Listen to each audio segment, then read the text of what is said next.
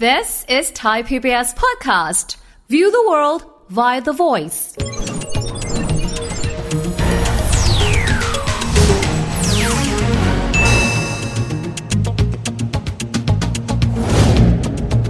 สวัสดีครับยินดีต้อนรับเข้าสู่เศรษฐกิจติดบ้านนะครับ ผมเชื่อว่าหลายคนในช่วงปลายปีที่แล้ว โดยเฉพาะยิ่งใครก็ตามที่บอกว่า อยากที่จะลดหย่อนภาษี ก็ได้มีโอกาสเพิ่มขึ้นอีก 1 0 0 0 0แบาทครับ เพราะเขามีกองทุน Thailand ESG กองทุนไทยเพื่อความยั่งยืน เราเคยได้ยินว่ากองทุนนี้ก็คือการมัดรวมนะครับหุ้นไทยที่เป็นแบบความยั่งยืน แต่ว่าอาจจะตั้งคำถามนะครับว่า เราควรจะพิจารณานะครับลงทุนใน Thailand ESG นี้อย่างไรกันบ้าง เราควรจะพิจารณาอย่างไรนะครับ วันนี้พูดคุยประเด็นนี้กันนะครับ กับเจ้าของเพจนิ้วโป้ง Fundamental VI คุณอาทิตย์กีรติพิษหรือว่าพี่นิ้วโป้ง พี่นิ้วโป้งสวัสดีครับ ครับสวัสดีครับ ดรวีครับ พี่นิ้วโป้งเราได้ยินนะ แล้วก็บอกว่าเสียงตอบรับในช่วง 1 เดือนสุดท้ายของปีเนี่ยก็เสียงตอบรับค่อนข้างดี แต่บางคนก็บอกว่ามันจะต่างยังไงกับกองทุนไทยทั่วๆไป เพียงแต่แปะคำว่า ESG เข้าไปเท่านั้นหรือพี่นิ้วโป้งอธิบายให้เราฟังหน่อยว่าตกลงแล้วเนี่ยมีความแตกต่างจากกองทุนหุ้นไทยธรรมดายังไงครับ อืม ครับ คือกองทุน Thailand ESG นะครับ หรือว่าที่เราเรียกว่า TESG Fund เนี่ยนะฮะเอ่อมันมันชื่อภาษาไทยว่ากองทุนรวมไทยเพื่อความยั่งยืน อืม นะ ต้องเรียกว่ามันเป็นน้องใหม่ของจักรวาลกองทุนลดหย่อนภาษี อืม อ่าแต่เดิมเนี่ยกองทุนลดหย่อนภาษีเนี่ยปัจจุบันที่เรามีเนี่ยคือ S S F Super Saving กับ RMF ครับ Retirement Mutual Fund นะครับ ซึ่งโอเค เอานับเฉพาะที่เราที่เราลงทุนเองนะ ไม่นับพวก provident fund อะไรพวกนี้นะ มันมี 2 ตัวนี้ซึ่ง 2 ตัวเนี้ยมันเป็นกลุ่ม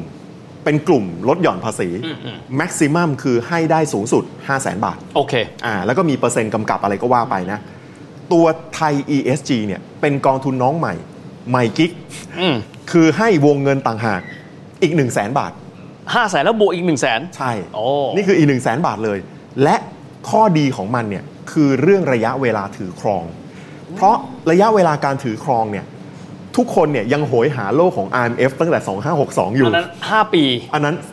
ดั้งเดิมเลยคือ 5 ปีปฏิทิน ห้าปฏิทินนะ อ่าแล้วขยายมาเป็น 7 ปีอะไรอย่างเงี้ยนะ อ่าฮะ แต่ปัจจุบันเนี่ย SSF ถือ 10 ปี ปี IMF ถือถึงอายุ ครับ 55 แต่ไทย ESG ปัจจุบันคือกองทุนที่ถืออายุน้อยที่สุดก็คือ 8 ปีฮะ วันชนวันนะไม่ใช่ปฏิทิน ใช่ใช่ 8 ปี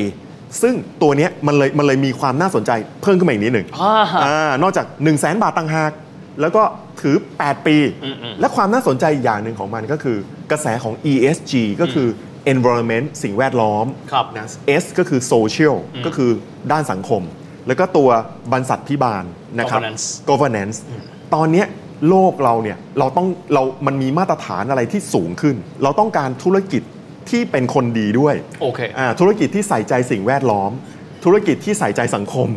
ธุรกิจที่มีบรรษัทพิบาลที่ดี โดยที่มีพื้นฐานความเชื่อว่า ธุรกิจที่ทำเรื่อง ESG เดิมได้ดีเนี่ยจะมีความเสี่ยงในการโดนแจ็คพอตต่ำแจ็คพอตที่ว่าเนี้ อ๋อ ก็คือค่าปรับจากหน่วยงานรัฐ หรือว่าเอ่อปล่อยมลพิษทำลายชุมชน หรือมีปัญหากับสังคมเนี้ยซึ่งบริษัทที่อยู่ในถามว่าดูยังไงว่า ESG ดีอ่าตลาดหลักทรัพย์แห่งประเทศไทยนะครับ ได้ทำเอ่อต้องเรียกว่า ESG rating อ่าครับ อ่า ESG rating ให้กับบริษัทจดทะเบียน อืม เพราะฉะนั้นตอนเนี้ยบริษัทที่มี ESG rating ตั้งแต่ระดับ Triple B คือ B 3ตัว ถึงสูงสุดก็คือ Triple A คือ A 3ตัว บริษัทเหล่าเนี้ยมีอยู่ทั้งหมดประมาณ 200 บริษัท ครับ ได้อยู่ในสมาชิกของ Set ESG ไม่ใช่ทุกบริษัท เพราะว่าบริษัทจดทะเบียน7 7 800 บริษัทถูกไหมฮะ อ่า อันนี้ ใช่ เป็นประมาณ 200 กว่า ถูกต้อง อ๋อ ถูกต้องก็คือจากทั้งหมดในตลาดหลักทรัพย์แห่งประเทศไทยมีประมาณ 800 ครับ มีนักเรียนอยู่ 200 คนที่ได้ติดเหรียญความดี โอ้โหโอเคเออพูดได้ชัดเจนดีพี่ ใช่ ติดเหรียญ ESG อยู่ที่หน้าอก ครับ แล้วใครติดเหรียญ ESG อยู่ที่หน้าอก จะได้อยู่ในดัชนี Set ESG โอ้ ซึ่งไอ้ดัชนี Set ESG เนี่ยคือเป้าหมายในการลงทุนของกองทุน TESG นี่ไง ครับ อ่าซึ่งซึ่งเป็นธุรกิจที่ดำเนินธุรกิจตามสิ่งแวดล้อมตามสังคมตามธรรมาภิบาล แล้ว TESG ลงทุนเนี่ยลงทุนในอะไรบ้าง ลงทุนได้ทั้งหุ้นไทย อ่า เพราะว่ากองทุน TESG ก็บอกอยู่แล้วว่า Thailand ESG ครับ เพราะฉะนั้นมันต้อง Thailand ด้วย อืม ก็คือลงทุนในหุ้นไทยที่จดทะเบียนใน SET และ MAI ครับ ซึ่งเป็นสมาชิกมีเข็ม ESG ติดหน้าอกอยู่ มีอยู่ประมาณ 200 บริษัท ครับ นะครับนี่คือนี่คือกลุ่มที่1นะกลุ่มที่ 2 คือตราสารหนี้ฮะ อ๋อตราสารห ต นี้ ราสารหนี้ ด้วยอ่า ตราสารหนี้ด้านความยั่งยืนที่เราเรียกว่า ESG bond ครับ อ่าซึ่งปัจจุบันนี้มันเพิ่งเริ่มต้นนะสำหรับของเราเนี่ยเพิ่งเริ่มต้น เรามี Green Bond นะมุ่งตอบโจทย์สิ่งแวดล้อม คือระดมทุนไปเพื่อไปทำสิ่งที่เป็นมิตรกับสิ่งแวดล้อม อ่าใช่เป็นโครงการที่เป็นมิตรต่อสิ่งแวดล้อมเป็น Green Bond หรือเป็น Social Bond อ่าก็คือเป็นเป็นทำโครงการที่เกี่ยวข้องกับเรื่องสังคมนะครับแล้วก็แนวคิดเรื่องความยั่งยืนเป็น sustainability bond โอเค าก็คือเป็นตราสารหนี้เพื่อความยั่ง ยืน ทีนี้ผมกลับมาถามนิดนึงครับ บอกว่า 16 บลจ 30 กองทุนจำได้ว่าตอนขออนุมัติ เร่งกันไฟแลบเลย ใช่ เพราะว่าคิดมาปั๊บเข้าคอรมอปั๊บอนุมัติโดยกรตเร็วมาก ที่เขาต้องรีบขนาดนั้น เป็นเพราะว่าหุ้นไทยในช่วงปลายปีที่แล้วมันดูไม่ดีป่ะครับ หลายหลายหลายคนคิดแบบนั้นนะดรวิทย์คือคือต้องบอกแบบนี้ว่าเอ่อที่มาของกองทุนน่ะจริง ๆ แล้วเขาคิดกันมาตั้งแต่กลางปีแล้วครับ อ๋อ คือคือคอนเซปต์คือมันต้องเริ่มต้นแบบนี้ว่า มันมีคอนเซปต์เรื่องการเอ่อฟื้น LTF อ่า ออกมาอยู่เรื่อย ครับ ๆ แต่ว่าจะเอา LTF กลับมาแบบเต็ม ๆ เลยเนี่ย อืม แน่นอนที่สุดมันต้องเวทกับเรื่องการสูญเสียของภาษีเงินได้บุคคลธรรมดาด้วย ครับ เพราะว่า LTF นี่คือเป็นตัวตัดภาษีได้ค่อนข้างเยอะนะเพราะฉะนั้นทางผู้เกี่ยวข้องเนี่ยก็ได้มีการชงนโยบายขึ้นมาว่าเฮ้ยถ้าสมมุติว่าจะมีกองทุนประหยัดภาษีขึ้นมาอีกสักตัวหนึ่งเนี่ย อืม อ่ามันควรจะมีอายุในการถือครองเท่าไหร่ อืม ควรจะไปลงทุนในหุ้นอะไร ซึ่งโจทย์นั้นเนี่ยสุดท้ายมาสรุปว่าลงทุนใน ESG ครับ เขาไม่ได้มาทำตอนปลายปี มีการเวิร์กกันมาตั้งแต่เลือกตั้งใหม่ๆ ก่อนก่อนจะเลือกตั้งเลยด้วย ครับ ซ้ำที่ผมได้ยินข่าว อืม เพราะฉะนั้นถามว่าถ้าให้สรุปว่าไทย ESG เนี่ยมันเกิดมาเนี่ยจากอะไร ผมอยากสรุปได้ 3 สาเหตุ อืม สาเหตุที่ 1 คือ 1 คือเออกำลังซื้อของนักลงทุนสถาบันในประเทศ ครับ ต้องยอมรับว่าตั้งแต่เลิก LTF ไปปี 2562 นะฮะดรวิทย์เม็ดเงินของกองทุนเนี่ยผู้กองในประเทศเนี่ยอ่อนกำลังลงอย่างรุนแรง อย่างรุนแรงเลยครั อบ ย่างรุนแรงครับ โอเค อย่างรุนแรงเพราะว่า LTF มันลงทุนในหุ้นไทยเต็มๆอ่าแล้ว LTF เนี่ยคนนิยมลงทุน ครับ เพราะว่าอายุมันมันมันไม่ยาว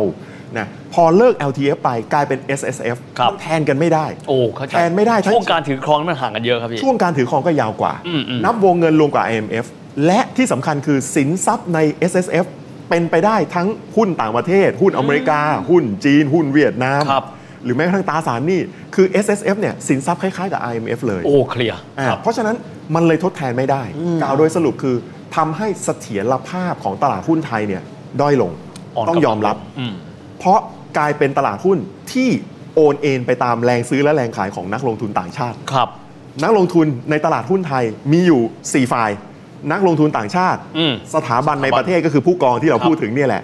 นักลงทุนรายย่อย ครับ แล้วก็บัญชีบลบัญชีโบรกเกอร์ อืมอืม อ่าซึ่งเราพอนักนักลงทุนประเภทที่ 2 เนี่ย อ่อนกำลังลงเนี่ยทำให้ไม่มีใครไปคานอำนาจนะเวลาเขาทิ้งหุ้นใหญ่มากๆ อันเนี้ยมันเลยกลายเป็นประเด็นสำคัญว่า ถ้าเมื่อไหร่ที่นักลงทุนสถาบันในประเทศ มีกำลัง อืมอืม มีเม็ดเงินในการ ถือหุ้นนะนั่นจะทำให้ตลาดหุ้นไทยมีความน่าสนใจมากขึ้น มีเสถียรภาพมากขึ้น โอ้ชัดเจนมากครับพี่ นี่คือข้อหนึ่ง ข้อหนึ่งนะ อ่าข้อ 2 คือกระแส ESG อืม มันเป็นกระแสที่มาจริง ๆ ทั่วโลก ครับ เราจะได้ยินเรื่องเกี่ยวกับแบบ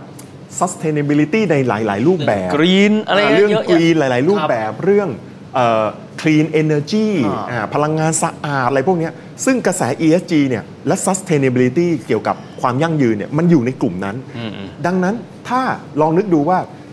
ประเทศไทยเนี่ยมีหุ้นในตลาดหลักทรัพย์ของประเทศไทยอยู่ 800 คน เหมือนนักเรียน 800 คนเนี่ย ครับ มันมีอยู่ 200 คน โอเค ที่ทำตัวดีได้ติดเข็มเชิดชูเกียรติ ESG League เออติดเข็มเชิดชูเกียรติอยู่ เราควรสนับสนุนเขา ครับ อะไรบางอย่างแบบนี้ ซึ่งการสนับสนุนเขาทำให้บริษัทที่เหลือเนี่ยบอกเฮ้ยไม่ได้ละ เราต้องคำนึงถึงสิ่งแวดล้อมแล้ว เราต้องมีโปรเจกต์ ก เกี่ย ระ วบ ตุ้น สังคม กระตุ้นเพื่อนๆด้วยอ่า ใช่ แล้วมันจะยกระดับขึ้นมาทั้งตลาดอ่าหุ้นไทย เพราะฉะนั้นกระแส ESG เป็นกระแสที่มาจริง และเป็นกระแสที่สมควรได้รับการสนับสนุน โอเค นี่คือประเด็นที่สอง สองละ ครับแล้วประเด็นที่ 3 ก็คือเออต้องยอมรับว่าการออมเพื่อการเกษียณของประเทศไทยยังมีปัญหาอยู่ อ่าครับ นี่เป็นเรื่องคลาสสิก แล้วลองนึกดูนะฮะดรวิทย์ว่าพอเลิก LTF ไปตั้งแต่ปี 62 เนี่ย เม็ดเงินที่ไม่อยู่ในกองนักลงทุนสถาบันเนี่ยมันก็คือเม็ดเงินที่ไม่ได้ถูกออมฮะ อ๋อ แปลว่าไอ้เรื่องเนี้ยมนุษย์เงินเดือนหรือว่าคนคนที่เอ่อเสียภาษีทุกปีอะมันก็กลายเป็นระเบิดเวลานะ โอ้ยผมนึกออกละ อ่าดังนั้นการมีกองทุนไทย ESG เพิ่มขึ้นมา ก็เป็นการเพิ่มทางเลือก แล้วก็ ทำให้มนุษย์เงินเดือนได้ออมเพื่อการเกษียณด้วย ลดหย่อนภาษีด้วย โอ้โห ช่วยตลาดหุ้นด้วยสนับสนุนสนับสนุน ESG อีก อันนี้คือวินวินวิน ในแง่ของผลตอบแทนและความคุ้มค่า ในเรื่องของการที่จะได้ผลตอบแทนเกณฑ์กลับมาเนี่ยพี่นิวโป้งมองจุดนี้ยังไงบ้าง เพราะอันนี้แน่นอนรู้สึกว่ามันค่อนข้างที่จะเป็นแวดวงจำกัดคือไทยแลนด์ ESG อืมต้องบอกแบบนี้ว่าอยู่ที่ความเชื่อของนักลงทุน โอเค นะในฐาเพราะว่านี่คือการเปลี่ยนเงินสดเป็นสินทรัพย์ อืม แล้วเปลี่ยนเงินสดเป็นสินทรัพย์ระยะยาวด้วย อืม อ่าระยะยาวและเราเดิมพันสิ่งเนี้ยด้วยอนาคตของเงินก้อนเกษียณของเรา อืมอืม ว่าเราเลือกถูกแล้วเราเลือกผิด ครับ นะครับเพราะฉะนั้นเพราะฉะนั้นก็คือเอ่อในเชิงของสินทรัพย์ระหว่างประเทศ สินทรัพย์จะเป็นหุ้นเป็นทองคำหรือเป็นอะไรต่างๆเนี่ยนักลงทุนเนี่ยสามารถเลือกในฐานะนักลงทุนได้เลย อืม ทีนี้ถ้าเราเทียบเอ่อในมุมมองของผลตอบแทน ผมลองเทียบแบบนี้ว่า S S F กับ R M F เนี่ย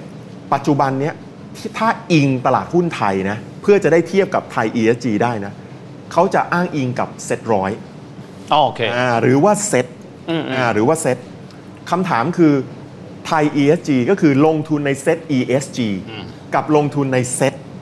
อะไรที่มันให้ผลตอบแทน โอ้ ดีกว่ากัน โอ้เปรียบเทียบนี่ง่ายมาก เลย ใช่คำตอบคือมีการทำข้อมูลย้อนหลังมาแล้ว พบว่าสำหรับตลาดหุ้นไทยนะเซต ESG ให้ผลตอบแทนมากกว่านิดนึงครับ อ๋อเหรอครับ มากกว่านิดนึงครับ เมื่อเทียบกับพวกเซตร้อยหรือเซตเฉย ครับ ๆอ่าคือเซตร้อยจะดีกว่าเซตนิดหนึ่ง อืมอืม และเซต ESG อ่ะก็จะดีขึ้นไปอีกนิดหนึ่ง ครับ คำว่านิดนึงในที่เนี้ยยกตัวอย่างเช่น ข้อมูลย้อนหลัง 3 ปีนะฮะ นับจากธันวาปี 2566 ที่ผ่านมานะครับ ถ้านับเอ่อผลตอบแทนของตลาดหลักทรัพย์เนี่ย3ปีย้อนหลังคือบวก 14 บวก 1 แล้วก็ลบ 15 นี่คือเซต อ่าโอเค นี่คือเซตไทย คิดหลงจ้องรวมๆแล้วเนี่ย อืม ได้บวก 2.19 โอเคสามปี คือ ถัวกัน เซ็ นะ อ่า ครับ สามปีมาถัวกันถ้าเอ่อตัว ESG เนี่ยคำนวณออกมาได้ 4.12 สูงกว่าอีก สูงกว่า 4.12 สูงกว่า 2.19 ครับ ครับ ครับ ก็คือสูงกว่านิดหนึ่งประมาณ อืม 2% ครับ ท้ายนี้ผมอยากจะให้พี่นุโป้งลองฝากหลักคิดไว้นิดหนึ่ง บางคนเนี่ยเป็นมนุษย์กันเดือนนะ แล้วต้องการที่จะซื้อเพื่อประหยัดภาษี สิ่งแรกที่คิดคือประหยัดภาษีไปได้เท่าไหร่ แต่อาจจะไม่ได้มองมิติอื่นสำหรับคนที่เป็นมนุษย์กันเดือนแล้วเนี่ยเขาควรจะพิจารณาอะไรเวลาที่เขาต้องการที่จะลงทุน เพื่อที่จะประหยัดภาษีบ้างครับ ครับ โอเค เวลาลงทุนเพื่อการประหยัดภาษีเนี่ย อันดับแรกที่สำคัญที่สุดคือสินทรัพย์ที่เราเลือกลงทุน อืม เพราะว่าเอ่อการลงทุนคือการแปลงเงินสดเป็นสินทรัพย์บางอย่าง สินทรัพย์นั้นต้องเพิ่มค่าในระยะยาว ถ้าสมมุติว่าเราไปลงทุนใน S S F แปลว่าเราคาดหวังว่าอีก 10 ปีเพิ่มค่าจากวันนี้ อืม อ่า IMF ขายได้ตอนอายุ 55 เราเชื่อว่าณอายุ 55 มูลค่ามันต้องมากกว่าตอนที่เราซื้ออดังนั้นการเลือกสินทรัพย์ในการลงทุนจึงสำคัญที่สุด อืมอืม อ่าว่าว่าจะเป็นจะเป็น จะมีอนาคตขนาดไหน เอ่อมีอนาคตแล้วเติบโตได้ขนาดไหน ดังนั้นในการลงทุนในตลาดหุ้นใด ๆ เนี่ย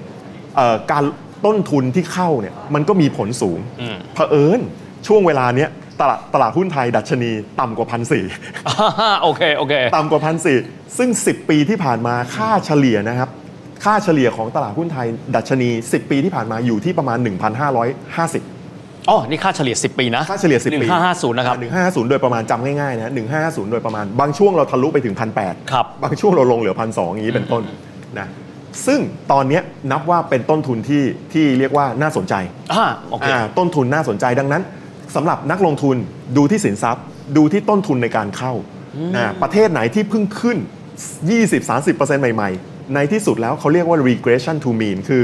กลับเข้าสู่ค่าเฉลี่ย นึกออก อะไรที่ขึ้นเกินไปมันจะกลับมาที่ค่าเฉลี่ย ครับ อะไรที่ลงเกินไปมันจะกลับมาที่ค่าเฉลี่ย ดังนั้นเอ่อเราก็ควรจะจะคำนึงถึงถึงเรื่องทั้งสินทรัพย์ แล้วก็เรื่องต้นทุนในการในการเข้าด้วยครับ ครับ อันนี้น่าสนใจมากนะครับ เพราะว่าที่สุดแล้วเนี่ยเรื่องนี้เป็นเรื่องที่ทุกคนควรจะต้องพิจารณาเพิ่มเติมไปด้วยนะครับ วันนี้ขอบคุณพี่นิ้วโป้งมากมาให้ข้อมูลแบบนี้ ขอบพระคุณมากครับพี่ ครับ ฝากไว้นิดนะครับการว่าการซื้อกองทุนประหยัดภาษีเนี่ยไม่ต้องซื้อเดือนธันวานะครับ สสสามารถซื้อได้ตั้งแต่ต้นปีไปเลยนะครับ จังหวะไหนเหมาะก็เข้าไป DCA ก็ได้นะครับ เอาละครับ นั่นเป็นภาพรวมของรายการของเรานะครับ แต่ท่านใดก็ตามที่มีความสนใจจะติดตามเนื้อหาสาระทางเศรษฐกิจที่น่าสนใจอีกหลากหลายเรื่องราว สามารถติดตามได้นะครับ เพิ่มเติมที่เพจสาระดีไทย PBS และทุกช่องทางของไทย PBS ด้วย วันนี้เวลาหมดลงแล้วนะครับ แล้วพบกันใหม่ สวัสดีครับ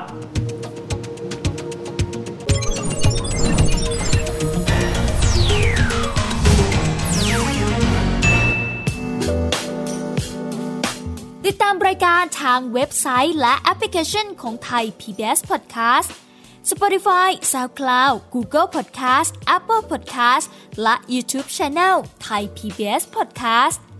Thai PBS podcast. View the world via the voice.